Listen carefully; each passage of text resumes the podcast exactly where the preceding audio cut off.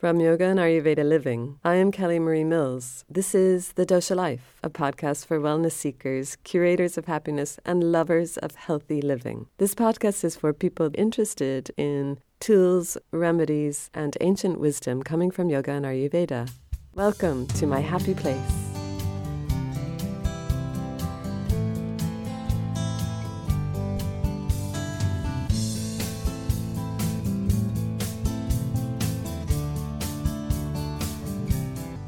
This is Series 3 Yoga Is. You are on Yoga. Is it for fitness? As a yoga and Ayurveda therapist, I have to say, yes, yoga is for fitness. But semantics counts here. And for my own personal idea of fitness, it means general good health. Yoga is just one small word, over 5,000 years old. It is a science, it is a medicine, it is a medicine for life Live your medicine, change your world. It is filled with the three most promoted things in this modern world to combat, cultivate, and promote mental health and well being. Yoga is made of breathing, meditation, and physical movement. Yoga and fitness combined are no stranger to problems of the balance between the two. Strictly speaking, from the traditions of yoga, it is not competitive. Otherwise, it would be in the Olympics performing the least competitive downward dog. and most of us see regularly the quote yoga poses unquote on social media. And to me, they are a beautiful blend of gymnastic postures, divine dance images, and sequences that are so nice to watch. But it's not always helpful for anyone wondering what is yoga and how could they measure up to that image which they are looking at. But yoga is so much more than that physical body that we see in social media. Fitness with yoga is ideal for everyone. Like lads, really. The muscle strapping, wonderful Irish rugby team. And I know Johnny Sexton is one. He's not a stranger to yoga. It's a way to sustain strength and develop flexibility in unity flexibility and strength are on the same pole. One cannot work to best benefit for the whole body and your whole being without the other.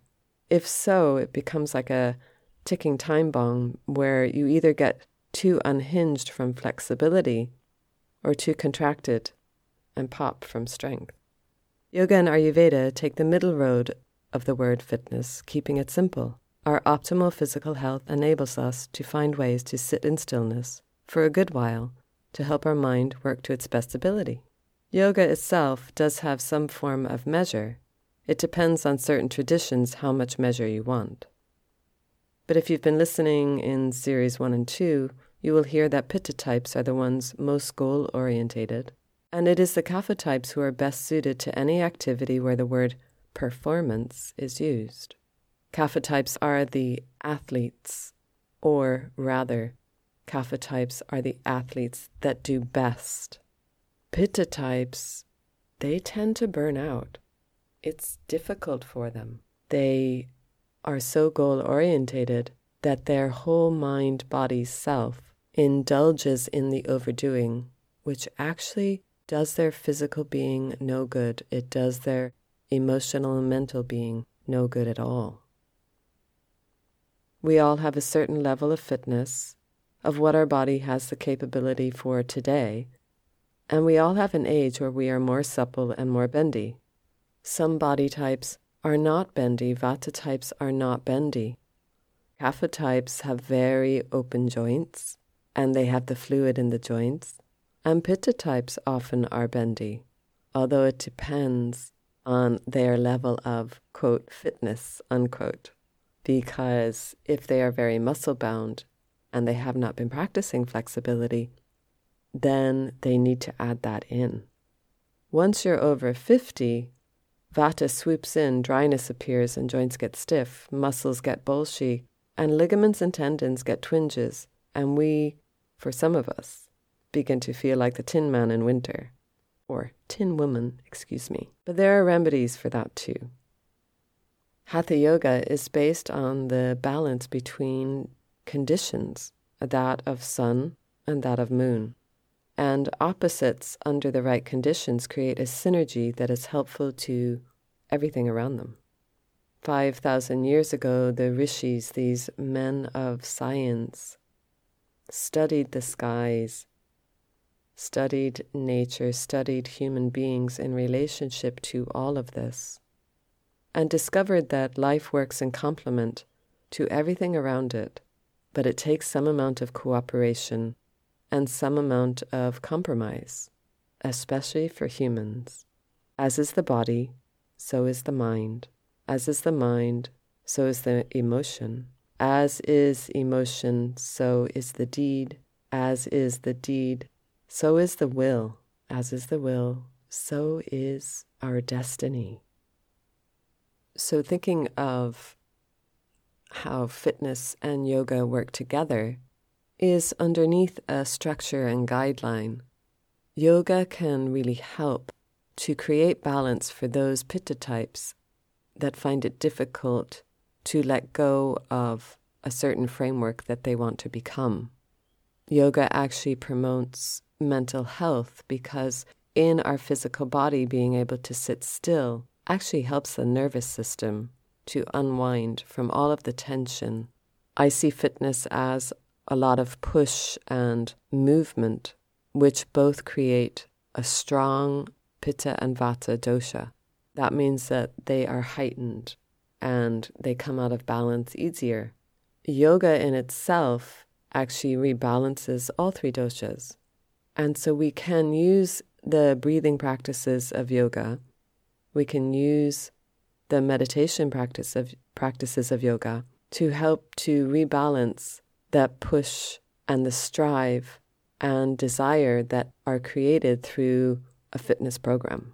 I think a lot of fitness programs are enabling people towards this. One of the things slightly different about yoga is that in the long term, yoga is a spiritual practice.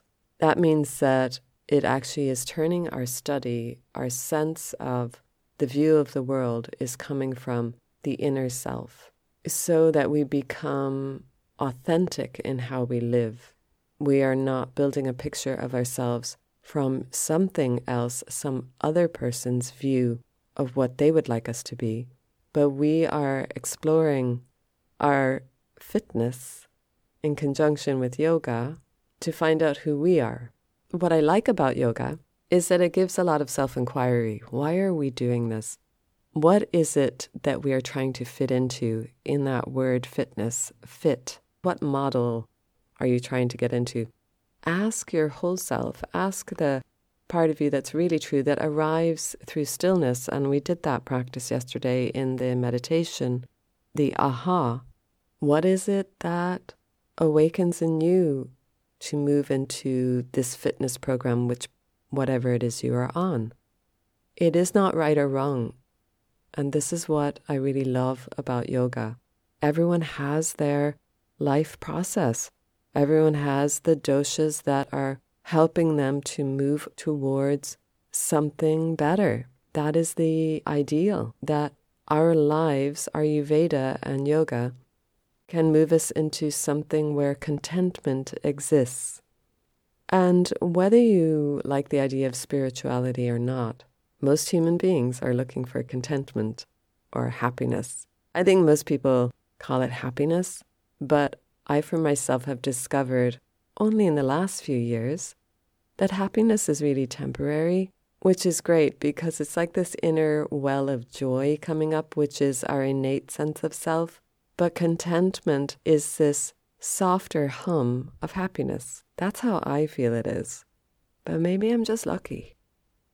I find that if we can really stay with the slower pace of living, we don't need to seek anything spiritual. We don't need to even label it as spiritual. And I think many people live, live spiritual lives and they wouldn't l- label it as spiritual.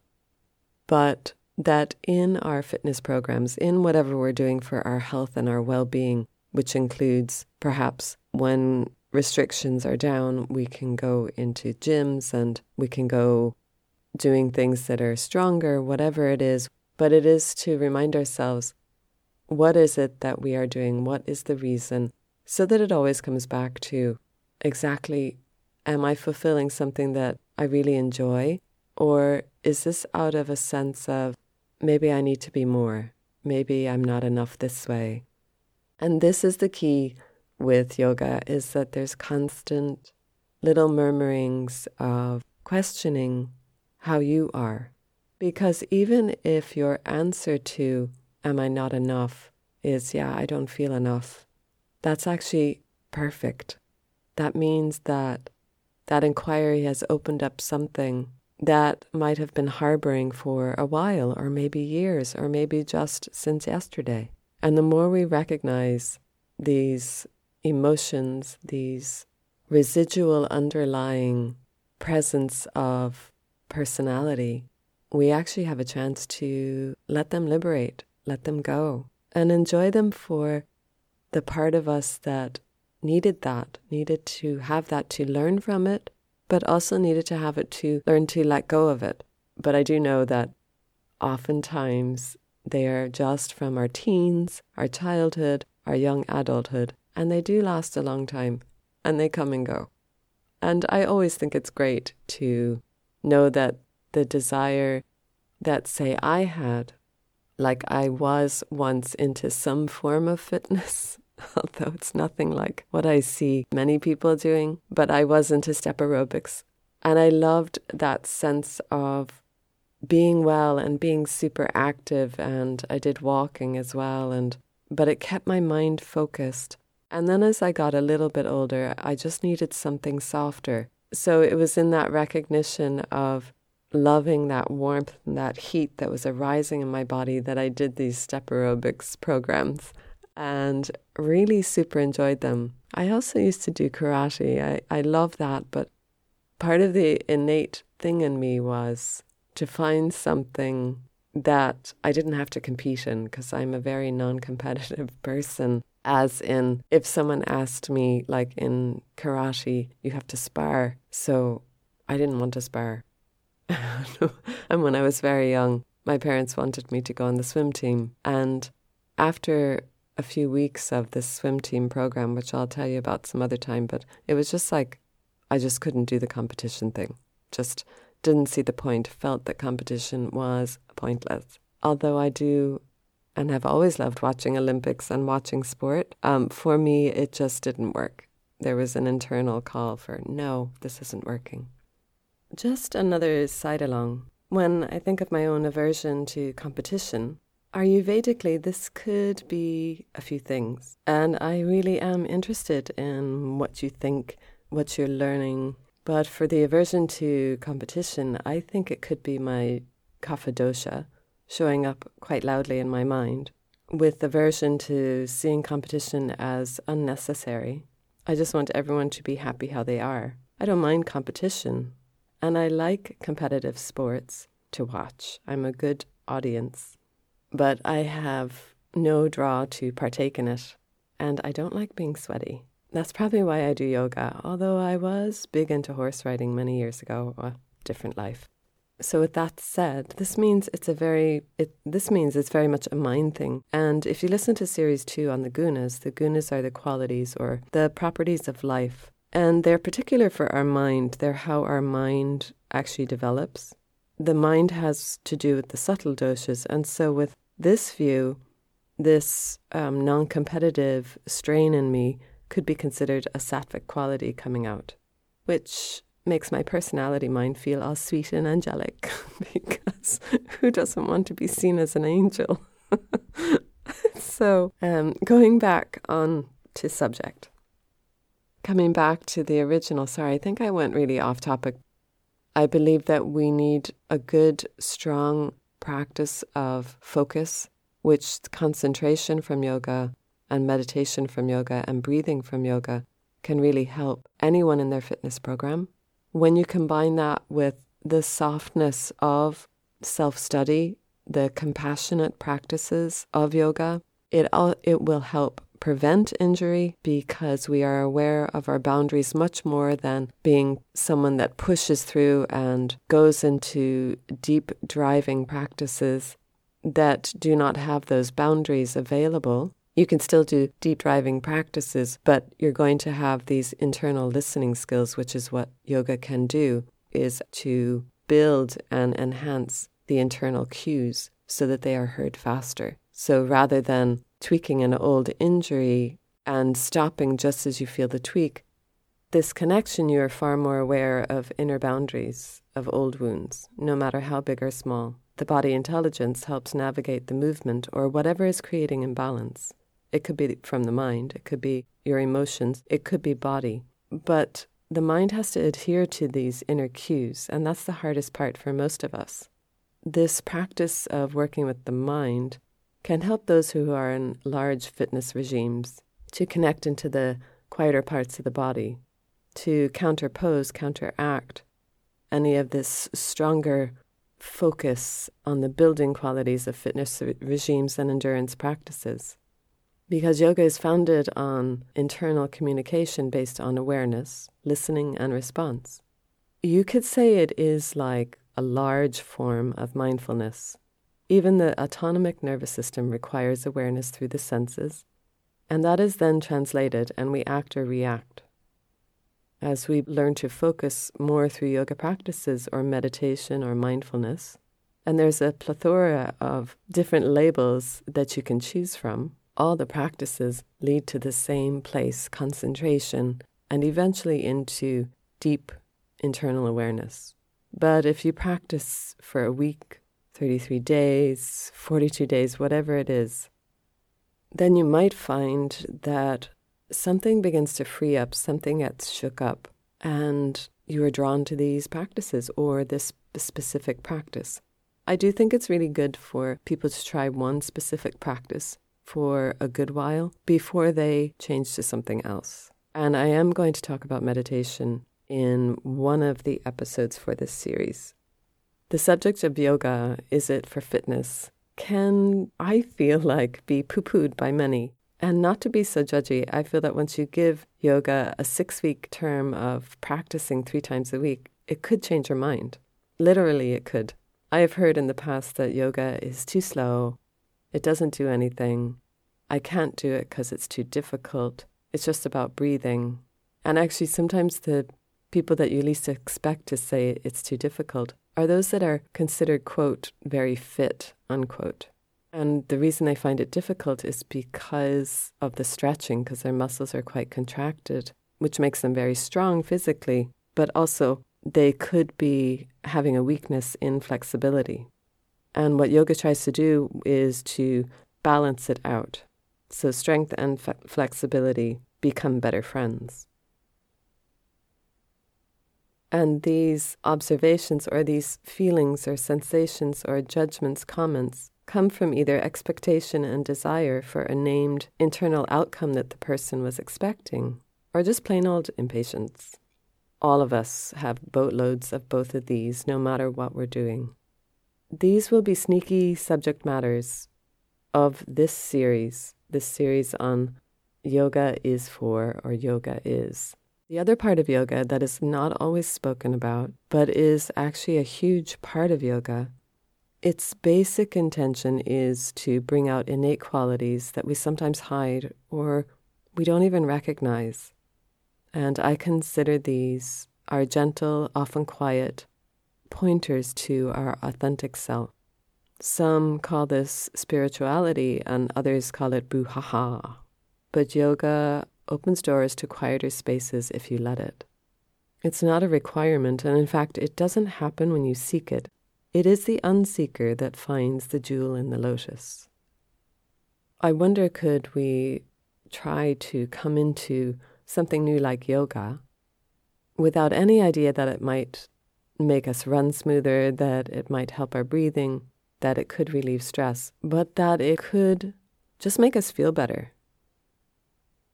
Firstly, yoga works with our mind, helping us to balance out the real immediate truth and the power our will can have over our actions. Any practice at all has two effects one is of benefit, and one ends up imbalancing us. But it does become a balancing act if the mind is not clear. Our judgment becomes the last one standing, and our body often takes the toll. Many come to yoga for health and fitness. This is the thing yoga is under this category of fitness. And I know it's under this label without too much ado because the practice of yoga asana or postures is one way of developing whole wellness for the body, including what so many seek this dream body that we all would like to have. There is one small thing that can be missing in some yoga practices, and that's really developing some cardio. You can do that, you just have to up your gears a bit in your yoga practice. But without a doubt, yoga creates good rounded muscle tone and wellness for the whole body. That means your physical body, your mind, your emotions, your internal being, this authentic self can have a chance to open out. I always think that having been raised as a swimmer, I promote swimming as the best form of physical practice, but it is missing the weight bearing that is needed for our bones and joints as we age. Yoga does weight bearing in a gentle to moderate format, which is necessary to create a better internal communication system. The whole body, the doshas, do best when we have moderate muscle tone. Why am I saying that? Because fitness with Ayurveda translates as first keeping vata balanced. We need the correct synergy of strength and flexibility, balanced with this large subject of will and surrender. And so this involves our mind, our desires, and all the stuff of organs, muscles, tendons, ligaments, bones, digestion, the whole shebang working together. Without a doubt, the biggest boon to anyone's fitness, quote unquote, Yoga has an inbuilt system of breathing.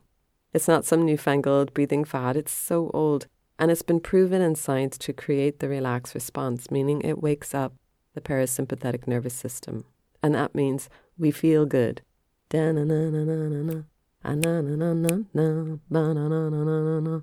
you know, some people like the science stuff, probably more pitta types. Others, well, they they try it and they just know it works.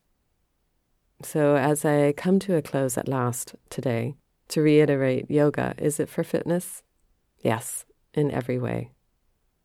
Yoga is just one small word, over 5,000 years old. It is a science, it is a medicine, it is a medicine for life. Live your medicine, change your world. It is filled with the three most promoted things in this modern world to combat, cultivate, and promote mental health and well being yoga, is made of breathing, meditation, and physical movement. But there is so much more within it too.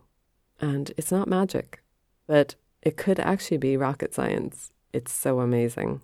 This actually was quite a difficult episode for me to do. So if I jump all over the place, it means I was getting a bit stressed and judgy. The problem is, I find when I know that there's going to be something out there, and if I say something dumb, it's still out there. it's still out there. But you know, back in the day, when I was working in my classes, you'd say something uh, like silly or it might not make sense. And it's like I stack, I would have stacked information as I went, as I taught, you know, because when you're teaching for an hour to an hour and a half or two hours, you're giving a lot of information and it's kind of helping you recycle it to help others. But here in these podcasts, you're kind of like you're trying to give a big swamp of information. You know, people are probably walking with your this information going, into their ears immediately. Or, you know, they're like, I listen to podcasts when I'm cooking and sometimes when I'm sit- sitting down at lunch. But since you're still here, I guess you're enjoying some of what I say, or you have some interest in yoga and Ayurveda. If you have an iTunes account or you're listening on an Apple device, it would help this podcast go to people interested in alternative health, fitness, and wellness if you rated it, and even better if you just left a tiny review. But for those that don't, and loads of you have already contacted me, downloading and following or subscribing really helps you. Thank you so much for joining me, and I look forward to chatting to you in the next episode.